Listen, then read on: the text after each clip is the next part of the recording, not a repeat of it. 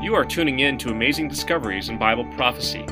Join us for this weekly, thought provoking Bible prophecy series that gives hope in the midst of a troubled world. Discover how prophecy provides meaning, purpose, and life changing truths that is guaranteed to transform your life. This is a pre recorded interactive Bible study, and we welcome you to join in and listen in.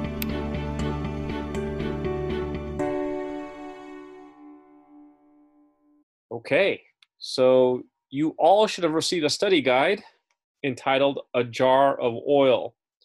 And the study guide begins with a story straight out of the Bible. It's a story of Elisha.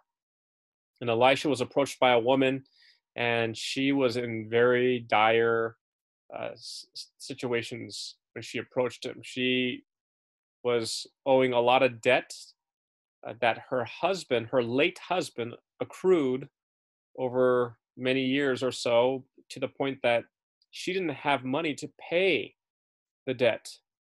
And the creditors were saying that we are going to take your sons and sell them so that you can pay off your debt if you do not pay this debt by a certain period of time.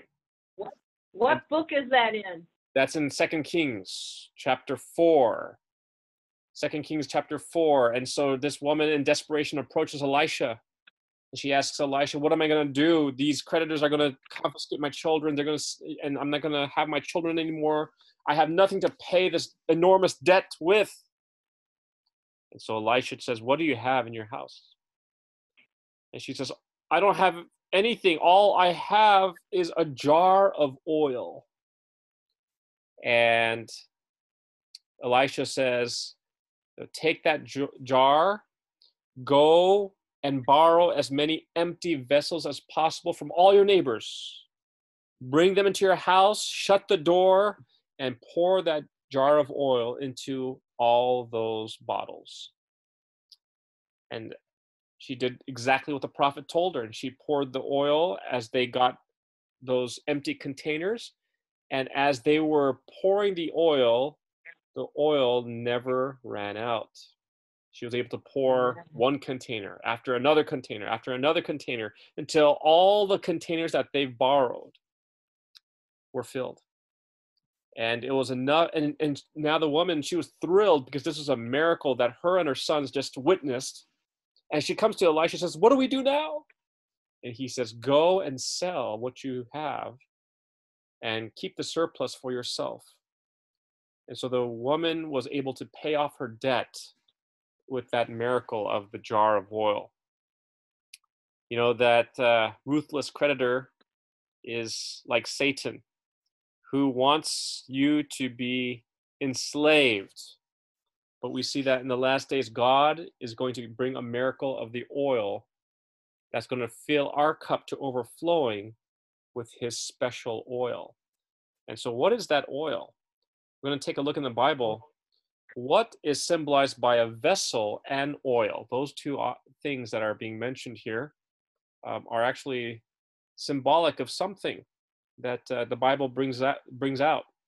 Acts chapter nine, verse fifteen, and uh, we're going to take a look at this. First of all, we're going to see what does a vessel represent in the Bible, and so Acts chapter nine, verse fifteen and we will have Olga read this for us. okay, just a second. Okay. Did I catch you off guard? uh, I've got it. Okay, okay, good. Acts chapter 9, verse 15. But the Lord said to him, Go, for he is a chosen vessel of mine to bear his name before Gentiles, kings, and the children of Israel. Okay, so we know that this passage, this verse is referring to Saul of Tarsus, who later became known as Paul. But we see that this is the time where, of course, Saul was on the Damascus road. He saw Jesus and then he was stricken blind.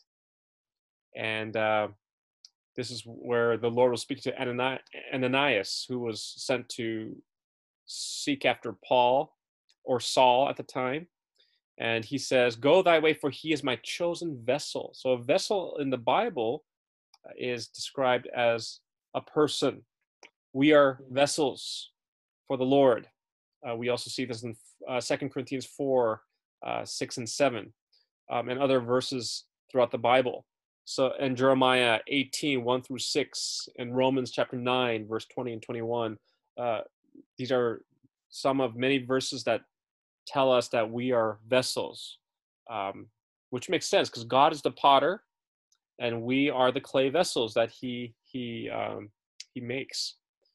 And let's take a look at 1 Samuel chapter 16, verse 13. 1 Samuel 16, 13. And we'll have Jeff read this for us. Uh, what does the oil represent? Now we know the vessel represents us, uh, rep- represents a, a, a, living soul. And what does the oil uh, represent? That the vessel. All right. Then Samuel took the horn of oil and anointed him in the midst of his brothers, and the whole and the spirit of the Lord came upon David from that day forward. So Samuel arose and went to Ramesh. Mm-hmm. Very good. Thank you. So we see that oil is used throughout the Bible as a symbol of God's Spirit, the Holy Spirit. And pure olive oil was used to for many uses. It was used for uh, keeping lamps burning. Um, it was a fuel that kept that flame going. Um, it was also used um, in food and in other. Um, it was it was just a commonly used oil that that is represented and illustrating the the Holy Spirit that illuminates our wasn't minds. It usually, wasn't it usually olive oil? Yes, usually it was Okay. typically olive oil. That was the commonly used oil at the time. Uh, and um, it is god's desire as we as living vessels is god god's desire to fill all his people with the oil of his holy spirit and so he wants us all to be filled with the holy spirit all of us has been created by god for a specific purpose but we all despite what kind of vessel he makes us into we all need to receive the holy spirit that is what we need, and that is what we are made to be filled with. Joel chapter 2, verse 28 says that in the last days, uh, God's going to pour out his spirit upon all flesh, and uh, sons and daughters will prophesy, old men will dream dreams, and others will have visions. And you see in that in that uh, verse in Joel chapter 2, it talks about how the Holy Spirit is going to be poured out in great manifestation in the last days. And so that is yet to happen. This is known as the latter rain. The latter rain outpouring of the Holy Spirit, the outpouring of the Spirit that has never happened ever before. It's going to be very similar to what happened in Pentecost when the Holy Spirit fell upon the apostles in the upper room. And we're, we're going to talk about that a little bit later too, as well. But today, our focus is on the Holy Spirit. And so, you know, there's a lot of people that have uh, different ideas of what the Holy Spirit is or who the Holy Spirit is. Uh, some people think that the Holy Spirit is, um, you know, just an impersonal force, or they think that the Holy Spirit is not uh, part of the Trinity. Um, but we want to get this straight from the Bible, and we want to see what the Bible says about the Holy Spirit, because the Bible gives us enough information that we can go by to know what is the role of the Holy Spirit and who is the Holy Spirit. Um, Acts chapter 5, verse 3 and 4 is where we're going to go. Acts chapter 5, verse 3 and 4. Uh, let's take a look at and see what does Peter say about the Holy Spirit.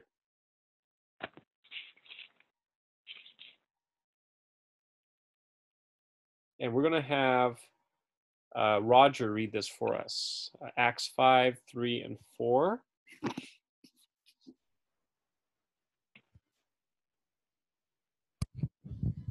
Then Peter said, Ananias, how is it that Satan has so filled your heart that you have lied to the Holy Spirit and have kept for yourself some of the money you received for the land? Didn't it belong to you before it was sold? And after it was sold, wasn't the money at your disposal? What made you think of doing such a thing?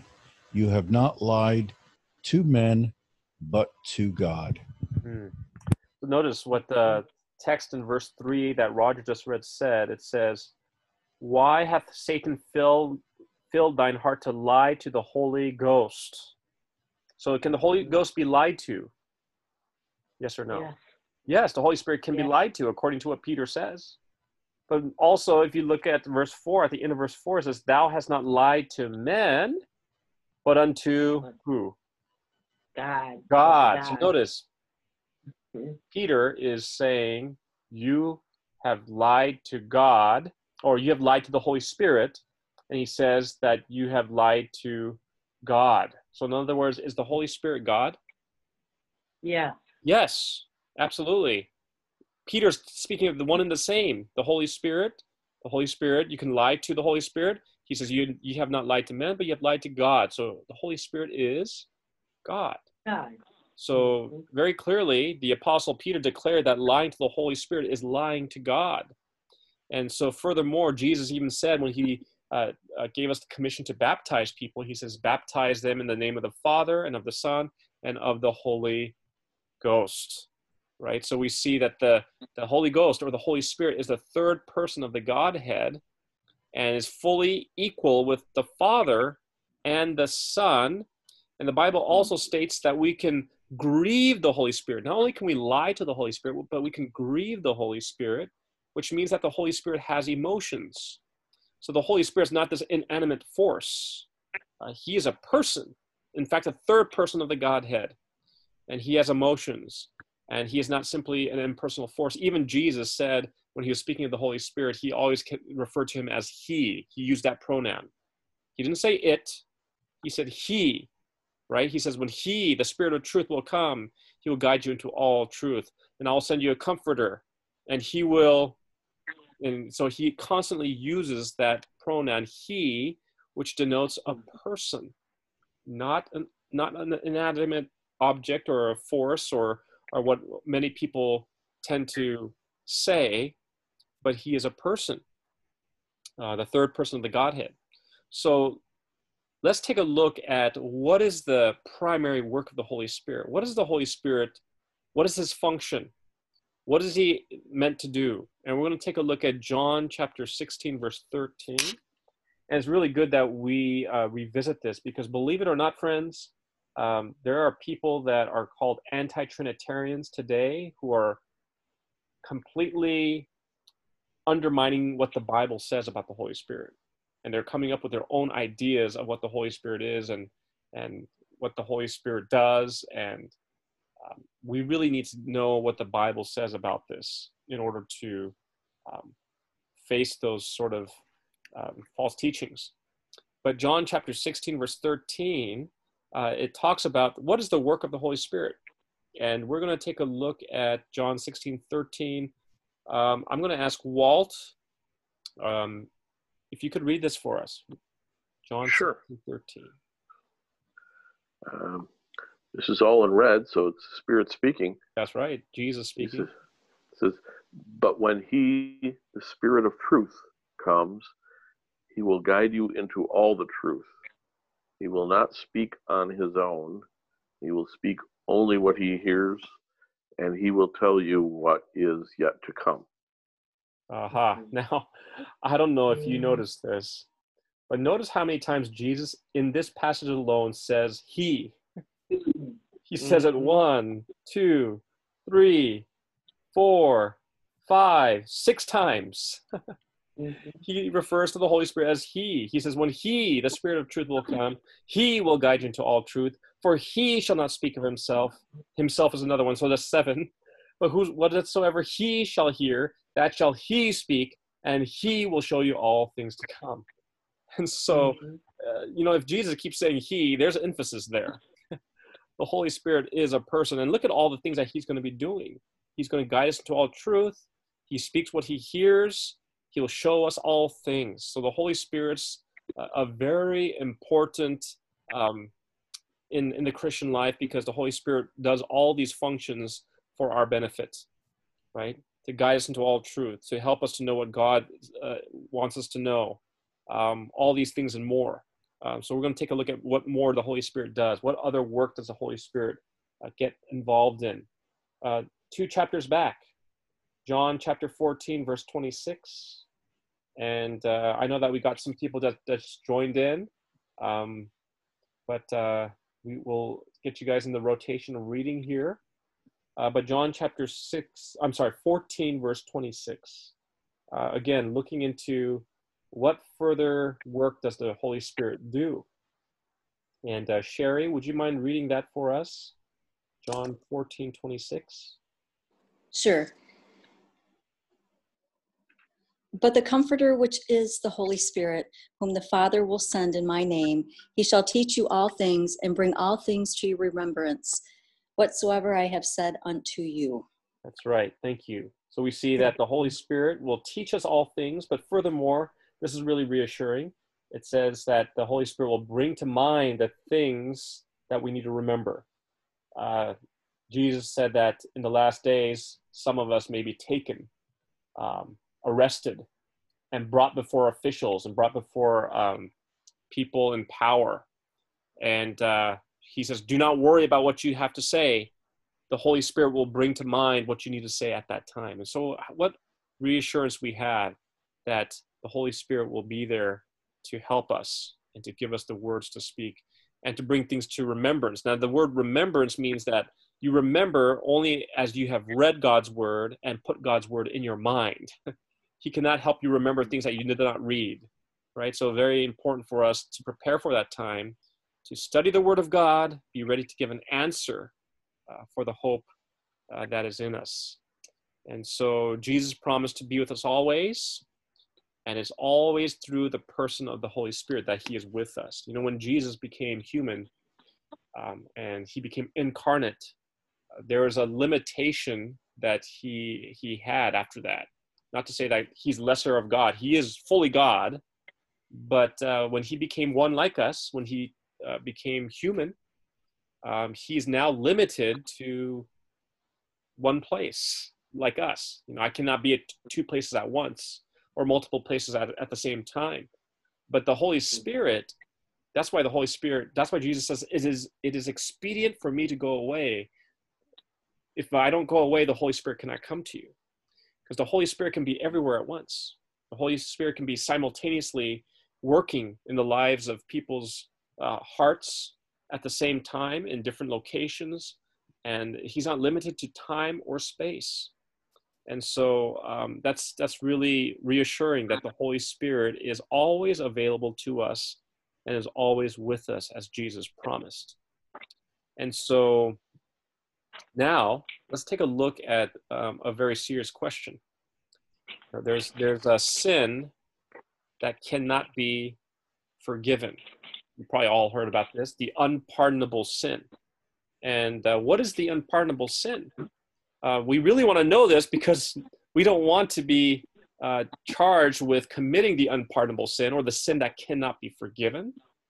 Uh, but let's take a look at what the Bible says is the unpardonable sin or the sin that cannot be forgiven. And how does this connect to the Holy Spirit? How does this relate to the Holy Spirit? Uh, Matthew chapter 12, verse 32. Let's take a look there, Matthew 12, verse 32. And we're going to go back to Olga and uh, okay. uh, I know Becky's with us, but Becky, I don't know if she's uh, available to read. But Becky, if you're available to read, just give me a thumbs up if you are able to. Okay, but in the meantime, we'll have Olga read this for us. Um, Matthew. Matthew, Matthew 12, verse 32. Yes. Anyone who speaks a word against the Son of Man, it will be forgiven him. But whoever speaks against the Holy Spirit, it will not be forgiven him, either in this age or in the age to come. Wow, that sounds pretty serious, right? Mm-hmm. It says if you sin against the Son, you'll be forgiven, but if you sin against the Holy Spirit, it will not be forgiven. Oh, wow, that's a that's a very emphatic statement there, right? Um, blasphemy against the Holy Ghost. What is that? How can we blaspheme the Holy Ghost? I think it's one thing when people curse using Jesus' name in vain. Um, I, I used to think that it was like, you know, oh, if you use the Holy Spirit's name in vain, right? Um, attaching the word holy to another common word or a swear word. I thought, oh, that's, that's blaspheming the Holy Spirit, and and it may very well be so.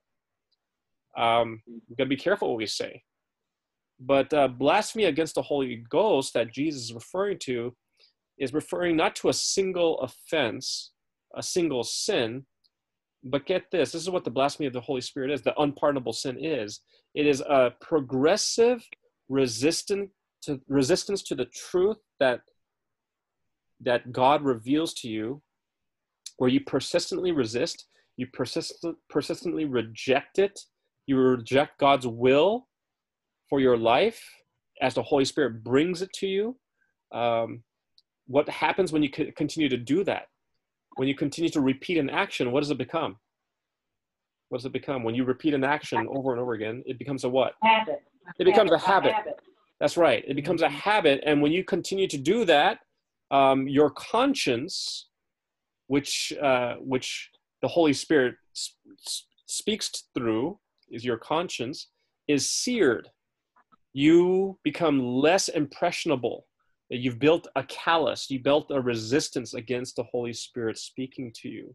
And when you do that repeatedly over and over again, um, to the point that it gets to the point where you will no longer hear the Holy Spirit. In fact, the Holy Spirit will be grieved away, the Bible says. And so, therefore, this is the unpardonable sin. The unpardonable sin is a sin that we do not confess, is a sin that we do not give up. And a sin that is left unconfessed is going to be the unpardonable sin. Do you understand what I'm saying? Does that make sense what the unpardonable sin is? unpardonable sin is whenever the Holy Spirit brings it to mind, but you reject it, you continue to reject it, you don't confess it, and the sin that you continue to do, continue to rebel against God, and you do not confess it, that is the unpardonable sin. And so, therefore, a person who has uh, a haunting fear, if you guys have a fear that you've committed the unpardonable sin, good news. If you have that fear, you have not committed the unpardonable sin. And um, you know it's it's rightfully so that we should fear that because we don't want to come to the point where we don't care about god's word or what god reveals to us and and that goes further as we're studying through these studies there's some testing truths that god revealed to us in these studies i'm sure for some of you uh, and the holy spirit has brought that to mind the holy spirit has brought conviction to your heart brothers and sisters do not reject that do not disregard that because when you do it becomes easier to reject it again and again and again till finally you don't regard what God's truth was revealed to you. You just disregard it. And that can be dangerous. And so I don't want that for anybody. So let us be truthful to what the Holy Spirit reveals to us and faithfully follow through with what the Holy Spirit tells us to do. Amen? It is for our own good. If you're in agreement with that, say amen or give me a thumbs up. And uh, if that makes sense, also, praise the Lord. Very good. Uh, let's take a look at what are some of the gifts the Holy Spirit gives to people. Believe it or not, the Holy Spirit gives gifts to you and I. And what are those gifts? Uh, we're going to take a look at 1 Corinthians chapter 12, verse 8 through 10. 1 Corinthians 12, 8 through 10. And Becky, it looks like your mic is on. Are you able to read for us? Yes, 1 Corinthians 12, 8 to 10. Yes. Okay. For to one is given by the Spirit the word of wisdom, to another the word of knowledge by the same Spirit, to another faith by the same Spirit, to another the gifts of healing by the same Spirit, to another the working of miracles, to another prophecy, to another discerning of spirits, to another diverse kinds of tongues, to Mm-hmm. another the interpretation of tongues. Okay, very good. Thank you. So notice that the Holy Spirit does not give all these various gifts and abilities to one person. right? He gives it to other one person, he gives one set of gifts, other he gives another set of gifts. So even here in our study right now, I can say that you have certain gifts, I have certain gifts, but they're not the same gifts. Do you understand? Uh, you may have some abilities that I don't have, and vice versa. Now, it's not to pit each other against one another to say, ah, I have the better gift than you. Oh, what gift do you have? Oh, well, I can do this. Is not for that purpose. The purpose of the gifts that the Holy Spirit brings us is that God wants us to be working together as a unified unit, right? We all have a gift that we can contribute that everyone can benefit from in the work of furthering the gospel and to further the work of God and to further his kingdom, right? And so you, you know, there, there's uh, some gifts that Jeff might have that I do not have and praise the Lord for that. You know, God God has seen in His wisdom that Jeff should have certain set of abilities that that's better suited to him, right? And um, I have some abilities that that that is better suited to me, but yet we work together, right? We work together um, with the same purpose and same um, unity of mind uh, to further the kingdom and give glory to God. And so the Holy Spirit designates which gifts would be appropriate for each person. And so everyone receives gifts, but not everyone receives the same gifts. Scripture often emphasizes the importance of being filled with the Spirit. Uh, Jesus taught in John chapter 3, verse 5, that except a man be born of water and of the Spirit, he cannot enter the kingdom of God. And um, it's really important for us to understand how crucial it is for us to be uh, uh, born of the water and of the Spirit uh, born of the water, speaking of baptism. Born of the Spirit is, is speaking of the life, the sanctified life, as the Holy Spirit continues to work in our lives. And as we continue to cooperate with the, with the working of the Holy Spirit, we are living a sanctified life by the grace of God and, and through the power of the Spirit. And, um, you know, the sad thing about uh, nowadays is a lot of people misunderstand what the Holy Spirit's work is. Um, and furthermore, some people teach that the Holy Spirit, like I mentioned before, is an impersonal force. Others deny his influence in people's daily affairs. And others teach that everyone who is filled with the Holy Spirit must speak in tongues. Now, this is where we're going to spend some time because this is so prevalent today.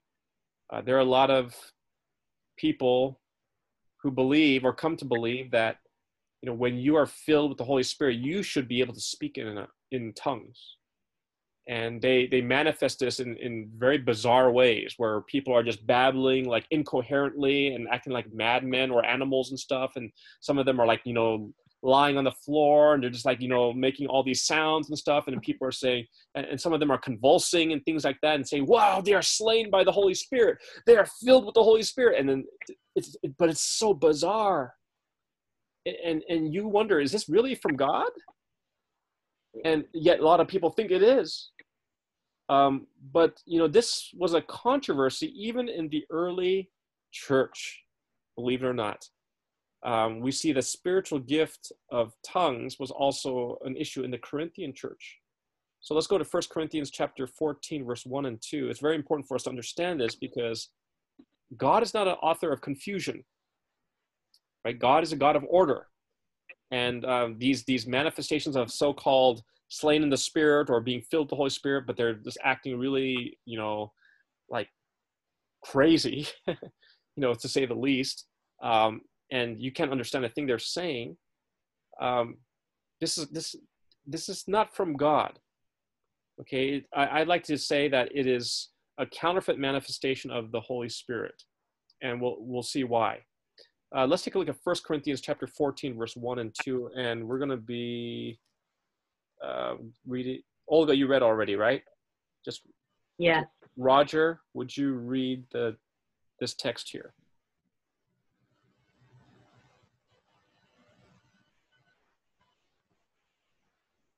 First Corinthians 14, 1 and 2. 14? Hmm. Yes, 14. All right, hold on. I got 12. Okay. All right. No problem.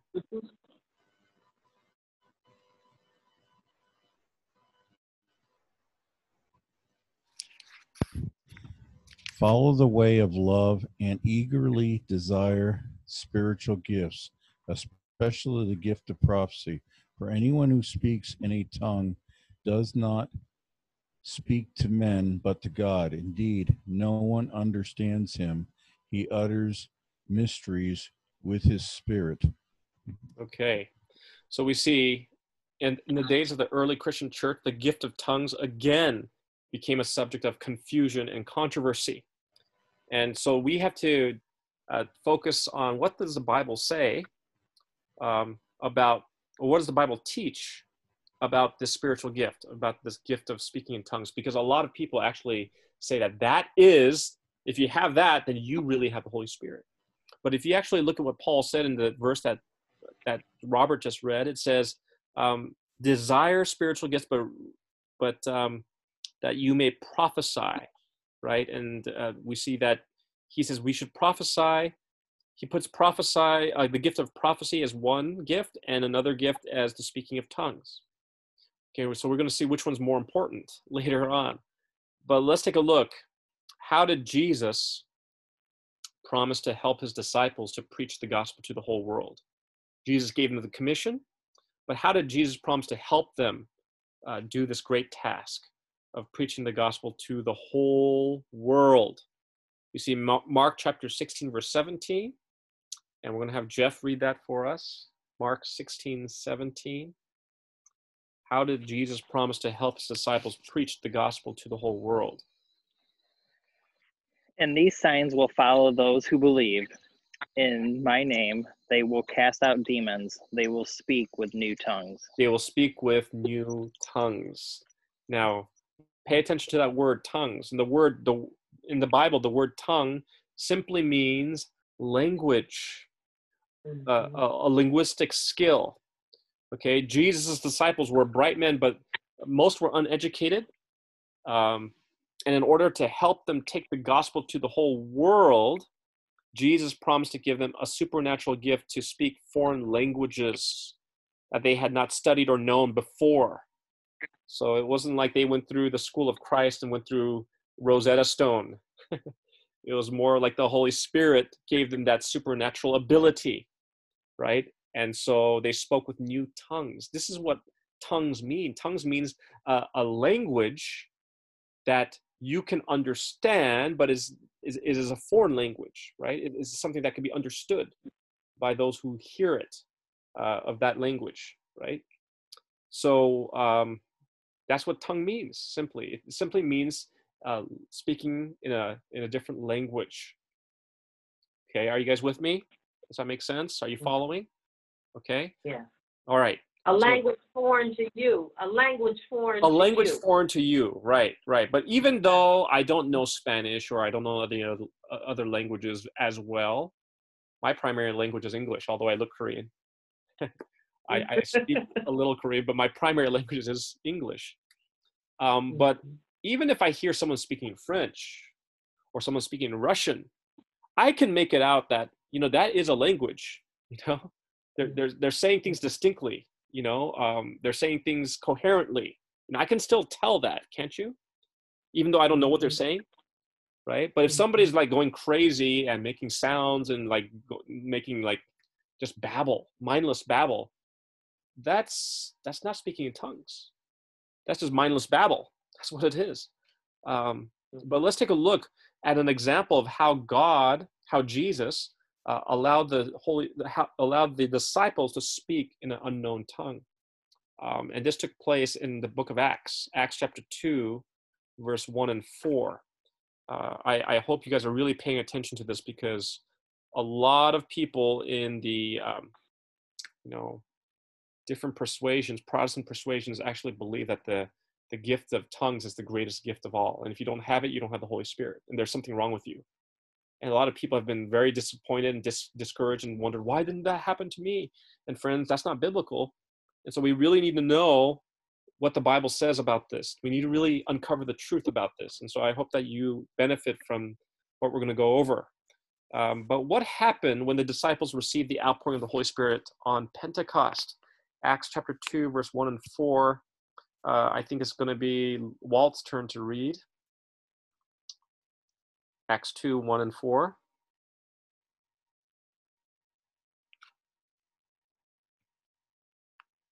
Are you able to read that, Walt?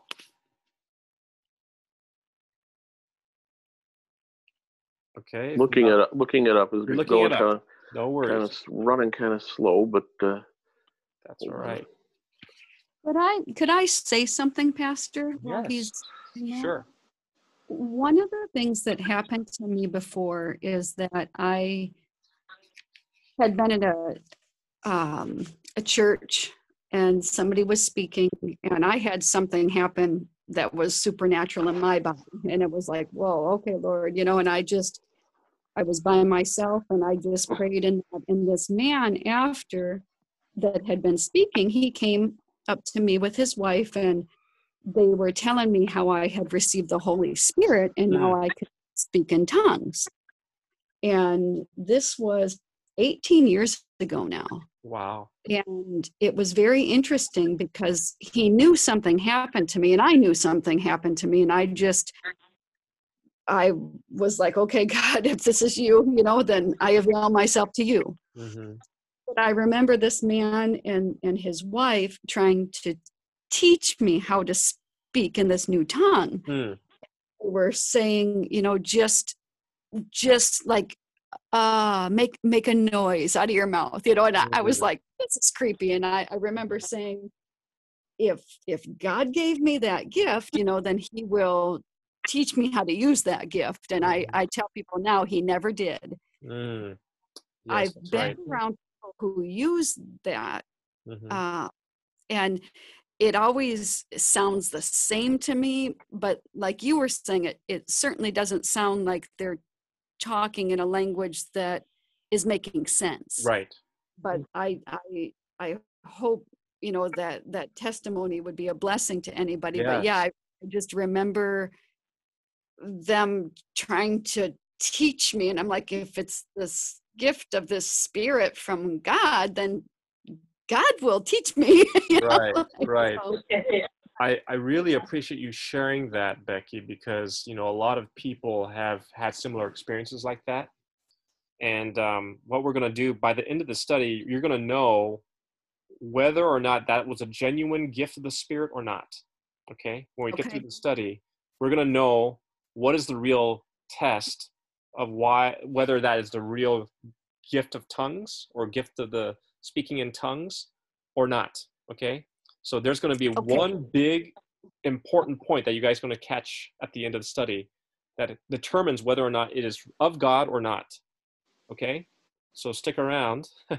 we will get to that. But uh, are we at Acts 2, verse 1 and 4, Walt? yes, when the day of Pentecost came, they were all together in one place. Suddenly, a sound like the blowing of a violent wind came from heaven and filled the whole house where, they were sitting. They saw what seemed to be tongues of fire that separated and came to rest on each of them. Mm, All, all of them were filled with the Holy Spirit and began to speak in other tongues as the Spirit enabled them.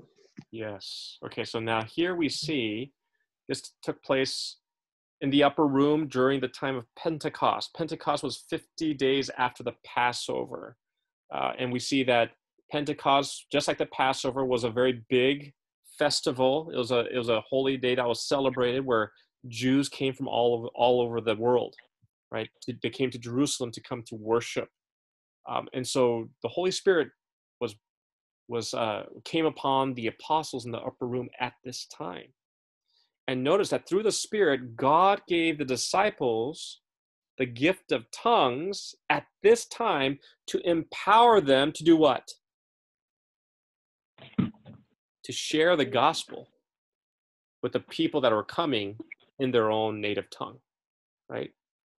And so you'll notice that um, how do we know that it wasn't it wasn't uh, you know them just being in the upper room and they're just babbling incoherently um, or rolling around the ground, you know, acting like they're slain by the Holy Spirit, as what they many claim is, is a manifestation of.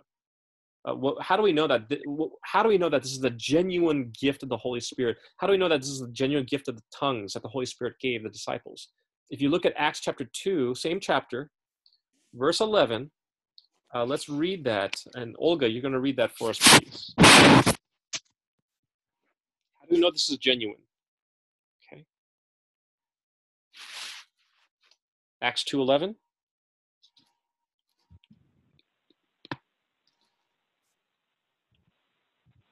Olga, are you there?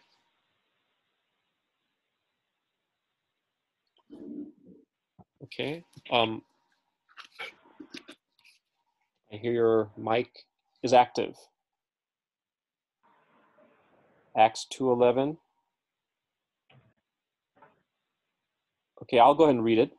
It says, Cretes and Arabians, we do hear them speak in our tongues the wonderful works of God. So this is talking about all these people that came from all these different areas to this, you know, um, celebration of Pentecost. They came, and it says that these people, Cretes, Arabians, and other places all over Pamphylia and Phrygia, Parthians, all these people, Medes and and and so on, right? They came and they hear the disciples preaching, and they can hear and make out what the disciples are saying in their own language, mm. right? So, you know, some people kind of suggest that the gift of tongues is this heavenly language, right? Understood only by God and those with the gift of interpretation. But the Bible clearly teaches that the disciples and those listening what was being preached was understood because of the wonderful and they called it the wonderful works of god brothers and sisters that's the genuine gift of tongues. Gift of tongues is simply speaking a language in a tongue that other people can understand.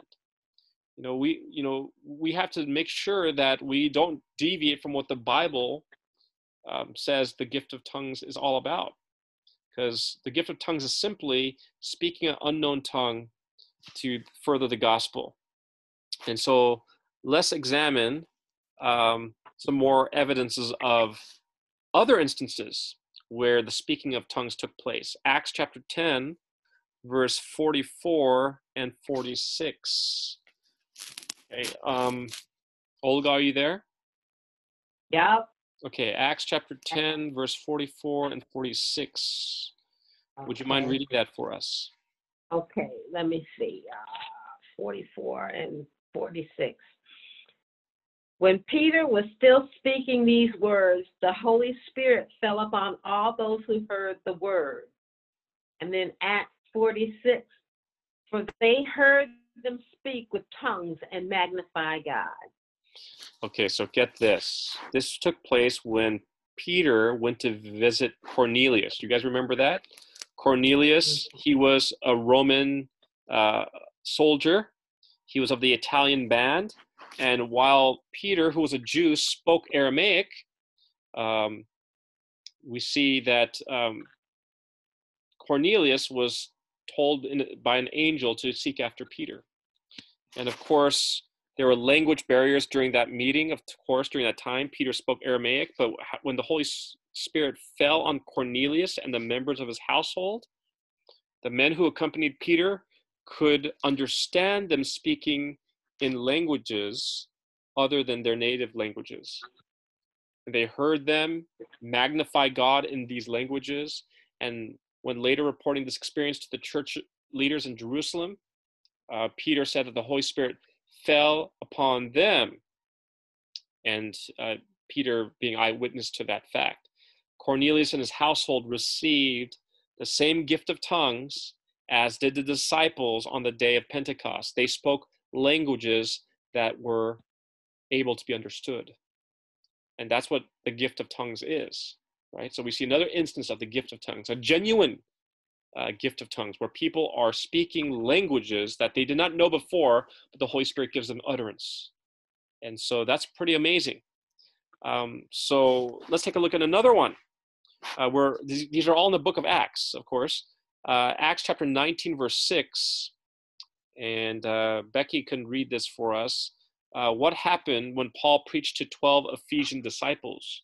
He was preaching to them, and then what happened to them? According to Acts 19, verse 6. And when Paul had laid his hands upon them, the Holy Ghost came on them, and they spake with tongues and prophesied. Wow. So the Holy Spirit came upon them, and what did they do? They spoke with tongues and they prophesied. prophesy. right? So, so Paul, who was the most educated and widely traveled of all the apostles, and he spoke several languages himself. But when the Holy Spirit came upon these 12 men of Ephesus, Paul and Luke could understand them prophesying in languages that they previously did not know before. Mm. And so that's quite amazing. That is definitely a genuine gift of tongues. The Holy Spirit gave them utterance of languages that they did not know before. That's what the gift of tongues is. Nothing more or nothing less. Um, number 12 in our study guide says, What does the Bible say about speaking in a tongue that is not understood? Okay, let's take a look at 1 Corinthians chapter 14, verse 9. First, now we're getting out of Acts, and we're going to 1 Corinthians 14, 9. And Jeff is going to read this for us. Uh, 9, yeah, first, 1 Corinthians 14, 9. So likewise you, unless you utter by the tongue by the tongue words easy to understand, how will it be known what is spoken? For you will be speaking into the air. Yeah. So, in other words, this is a good principle that Paul's bringing out here. He says, Except you utter by the tongue words easily to be understood, right? When these people who claim that they are slain by the Spirit and they're just babbling like crazy, are people understanding what they're saying? Are they? No. No, No. they don't understand. Even the people that claim that they have the gift of tongues, they don't even understand what the other people are saying when they're babbling like They that. don't know what they're saying. They don't even know what they're saying. Exactly. That's the point I'm making. Right? So how shall it be known what is spoken? For you shall speak into the air. That's all they're doing. They're speaking in the air. They're speaking in the Mhm. air. Right? Just making sounds. It's not understood. Right? Um, look at verse 19. Jeff, if you could read that against you're there already.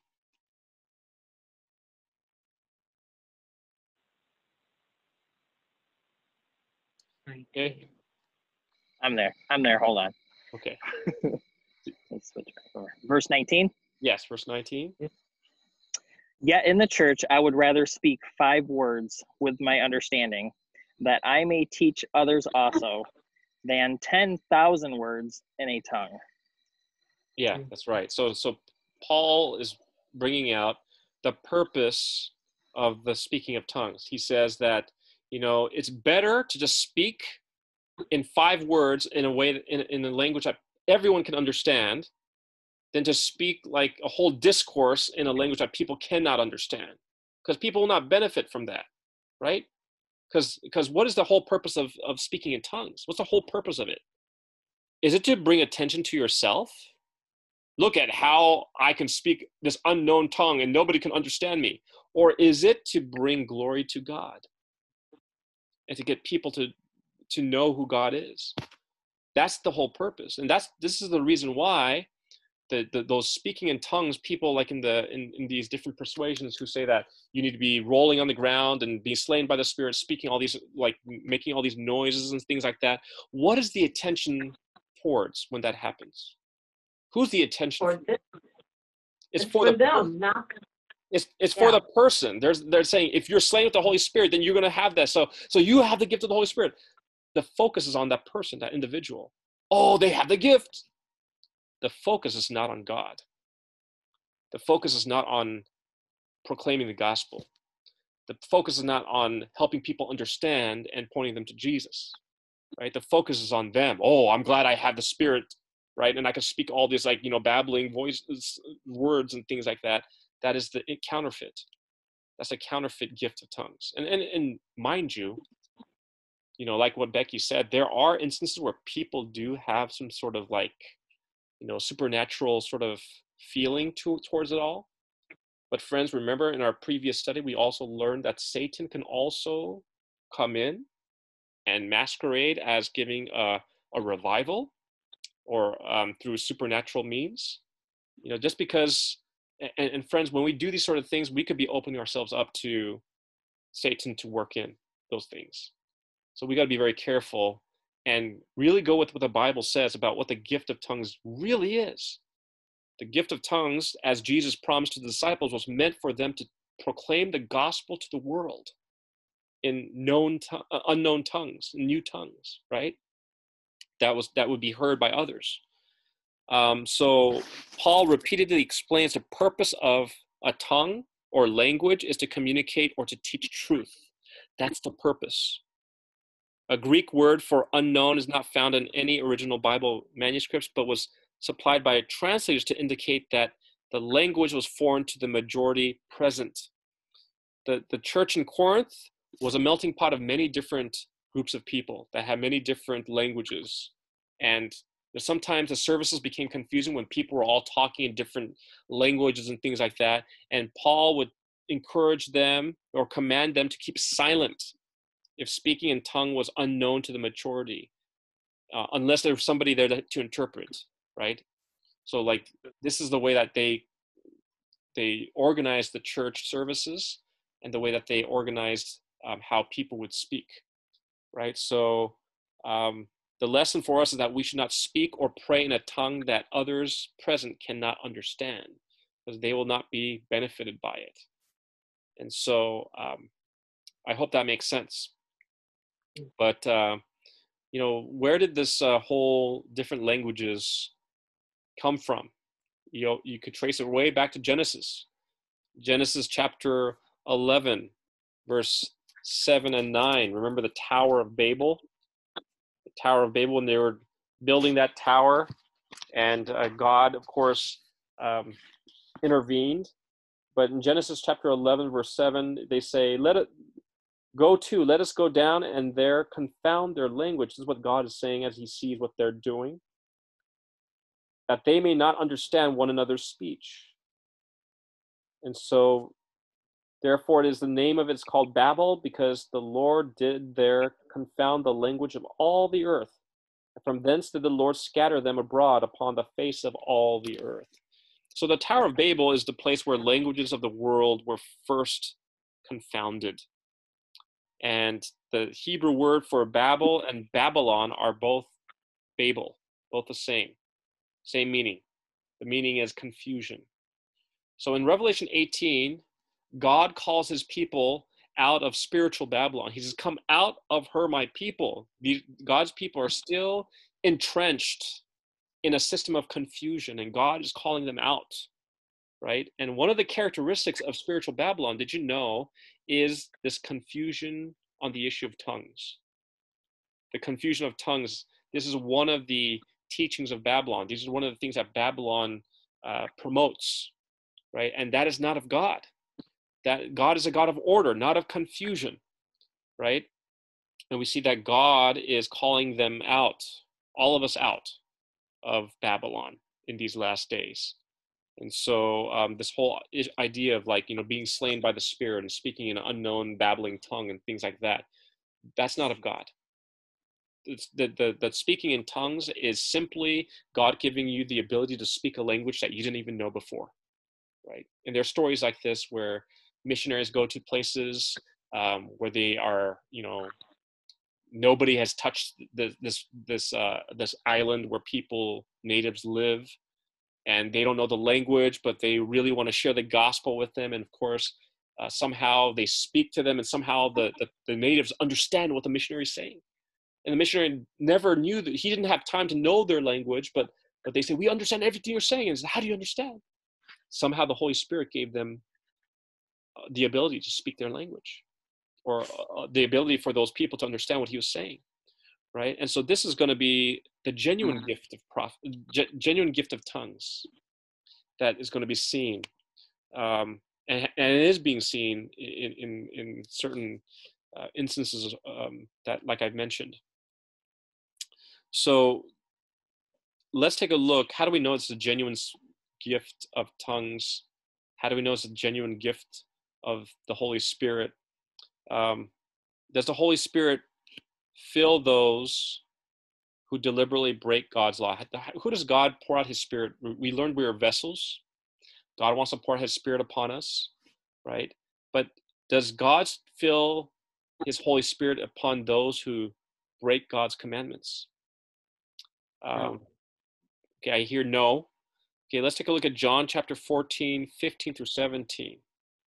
Right? John 14, 15 through 17. We all probably know John 14, 15 by, by heart now. Um, but uh, there's two other verses along with this following John 14, 15 through 17. And so, Roger, um, you're up next. If you could read John 14, 15 through 17. If you love me, you will obey what I command. And I will ask the Father, and he will give you another counselor to be with you forever, the Mm. Spirit of truth. The wor- world cannot accept him because it neither sees him nor knows him. But you know him, for he lives with you and will be in you. There's so much there in what just what Roger just read, right? Um, it says that the world cannot receive him, right, because they don't know him or they they don't accept what God uh, requires them to do, right? But we know him, Mm. and and God wants the Holy Spirit to be in us. He wants to fill us with the Holy Spirit, but He will not fill a people who deliberately break God's commandments, right? The Holy Spirit will not be given to those people. In fact, the Holy Spirit will be grieved uh, by by those type of people. And so it's very important for us to understand that in order for us to be filled with the Holy Spirit, we must be in line with God's will. When we are seeking to do God's will, when we're in line with His will, and His will is expressly, um, clearly um, delineated in the Ten Commandments. And so when we when we keep His commandments because we love Him, we see that the Holy Spirit will then be poured out upon God's people. The Holy Spirit will will abide in us. And that, friends, is is a great reassuring thought. We want the Holy Spirit to be with us. Um, Acts chapter five, verse thirty-two. Acts five thirty-two. Let's take a look there. Um, and I'll go ahead and read this just for the sake of time. It says, "and and what is the purpose um, of the Holy Spirit?" It says, Acts five thirty two, and we are His witnesses of these things, and so is also the Holy Ghost, whom God hath given to them that obey Him. So we see the Holy Spirit is given to us so that we can witness to the Lord, witness for the Lord, but also the Holy Spirit is given to those who what? Obey him. who obey him, right? So there's that condition. If you want to receive the Holy Spirit, I don't know about you, friends, I want to receive the Holy Spirit in fuller measure. You know, in fact, I've been praying every day. I ask the Lord to give me 10 times more of the Holy Spirit today than what I've received yesterday. I keep praying for that because we're living in a time where we really need the Holy Spirit. We really need to be uh, filled with the Spirit. And so the tremendous power of the Holy Spirit cannot dwell in those who refuse to obey God's commandments. That is the condition, and it's an important condition. And, uh, you know, we cannot live contrary to what the Holy Spirit wants to do in our lives when we break his commandments or disregard it. Um, Paul emphasized, you know, a lot of people put emphasis on the on the gift of tongues, speaking in tongues.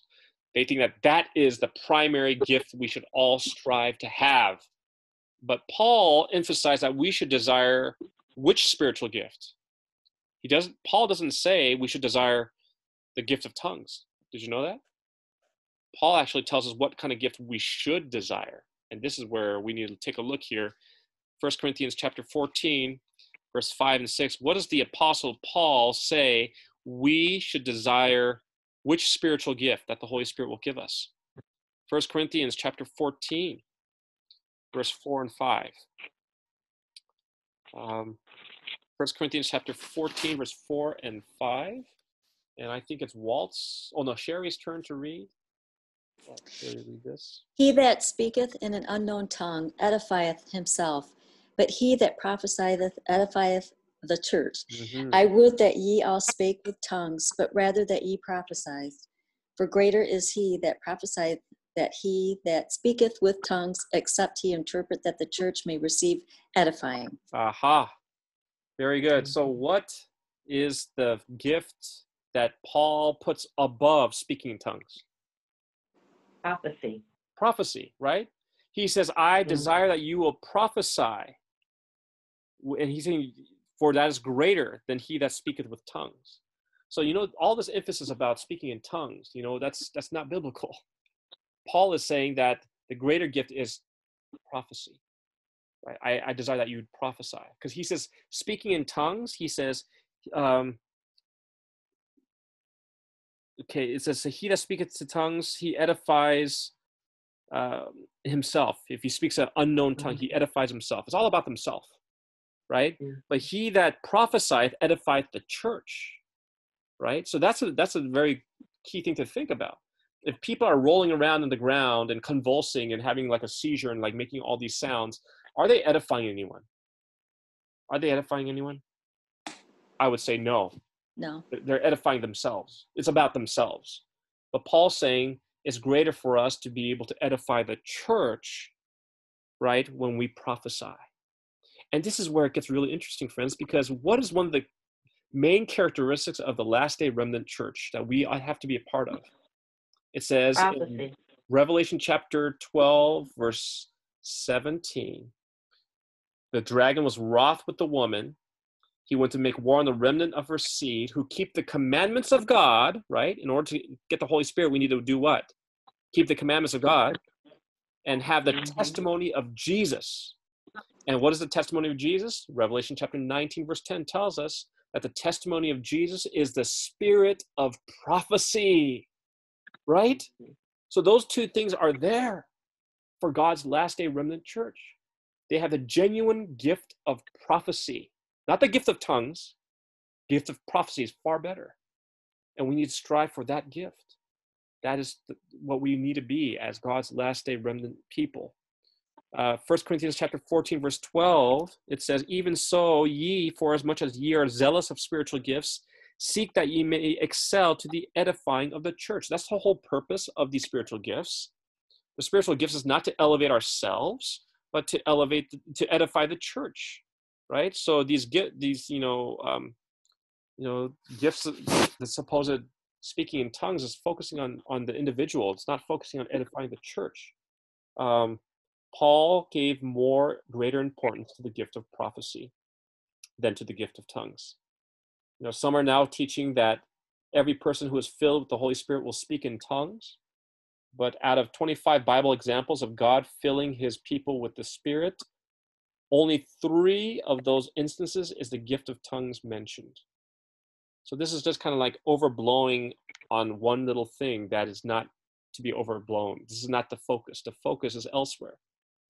Um, and we see of the 14 New Testament books written by, by Paul, he only mentions tongues in one, First Corinthians. Of the 27 books in the New Testament, only three make any reference to all to speaking in, at all in speaking in tongues. So we see the focus is not on speaking in tongues. The Bible's that's not the focus. But we see what is the main reason why God wants to fill his people, you and I, with his spirit. And we're wrapping it up here, but this is an important question. We don't want to glaze over it. What is the main reason why God wants to fill you with his spirit? Fill me with the spirit. You can go boldly, so you can go boldly and preach the gospel. Okay. So yeah, yeah, Acts chapter 1 verse 8. Let's turn there. Acts chapter 1 verse 8. And uh, I'll read this one. It says, "But you shall receive power after that the Holy Ghost is come upon you, and shall be witnesses unto me both in Jerusalem and in Judea and in Samaria and unto the uttermost parts of the earth." So the purpose why God wants to fill his people with his spirit is that they will be witnesses for him, right? To take the gospel to the ends of the earth. That's what God wants for you and me. That is our purpose. That is our reason. That is the reason why God wants to fill us with his spirit. And we see in Acts chapter 4, verse 32, when it talks about, it says, and the multitude of them that believed were of one heart of one soul, neither said any of them that ought the things which he possessed was his own, but they had all things in common. Oh, I read the wrong one. Verse 31. And when they had prayed, the place was shaken where they were assembled together, and they were filled with the Holy Ghost. And they spake the word of God with boldness. God wants to fill us with His Spirit to give us power to witness in these last days. And that's what He wants for each and every one of us. And so, how can we receive the baptism of the Holy Spirit? How can we receive the Holy Spirit today? In Luke chapter 11, verse 13, Jesus says, If you then, being evil, know how to give good gifts unto your children, how much more shall your heavenly Father give the Holy Spirit to them that ask him? Brothers Oh, sisters, yeah.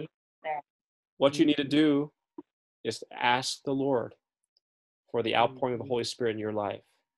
Just as Jesus had the Holy Spirit without measure, we may ask God to fill our vessels to overflowing. Do you want that?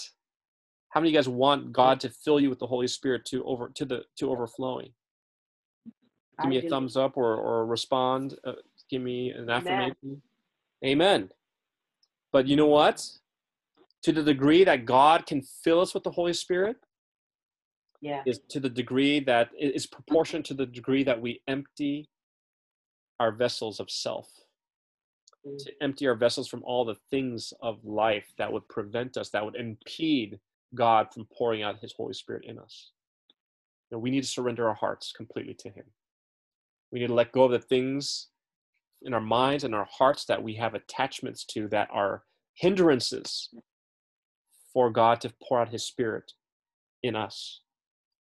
And so I want to ask as we're closing Jesus is waiting and he's yearning to give you that precious gift, that precious oil of the Holy Spirit. He wants to fill you as living vessels for him to for this great work in these last days. But you need to give him permission. You need to give him um, the the approval that he can take possession of your mind and heart. Thereby, he can use you for his purpose and he could fill you with the Holy Spirit.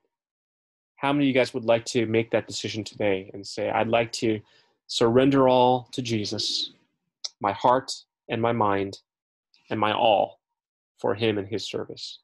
Is that your desire today? Yes, God bless you. Walt says, all in. Amen, brother. Jeff says, amen. Very good. And I see a thumbs up, Roger. God bless you. God bless you. Yes. And may we all be filled with the Holy Spirit, uh, for that's the greatest gift that God can ever bestow upon us. And what a great gift that is. Well, let's have a word of prayer as we close.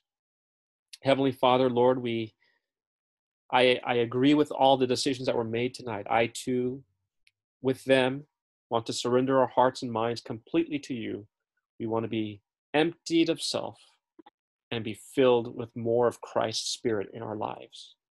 And so, Lord, we pray that you'll do that work in us now. We pray that you please help us to let go of the things that we have not let go.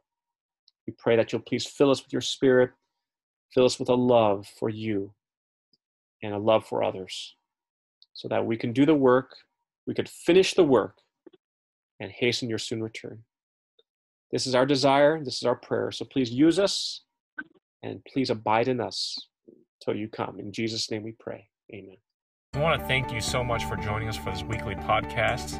If you like what you heard and you would like to get more resources like this, you can check out our YouTube channel, which is youtube.com forward slash Bible Vision 777. We also have a Facebook page, which you can check out, facebook.com forward slash Bible Vision 777. And if you'd like to contact us for questions or inquiries or uh, special events, can contact us at BibleVision777 at gmail.com. Have a blessed day.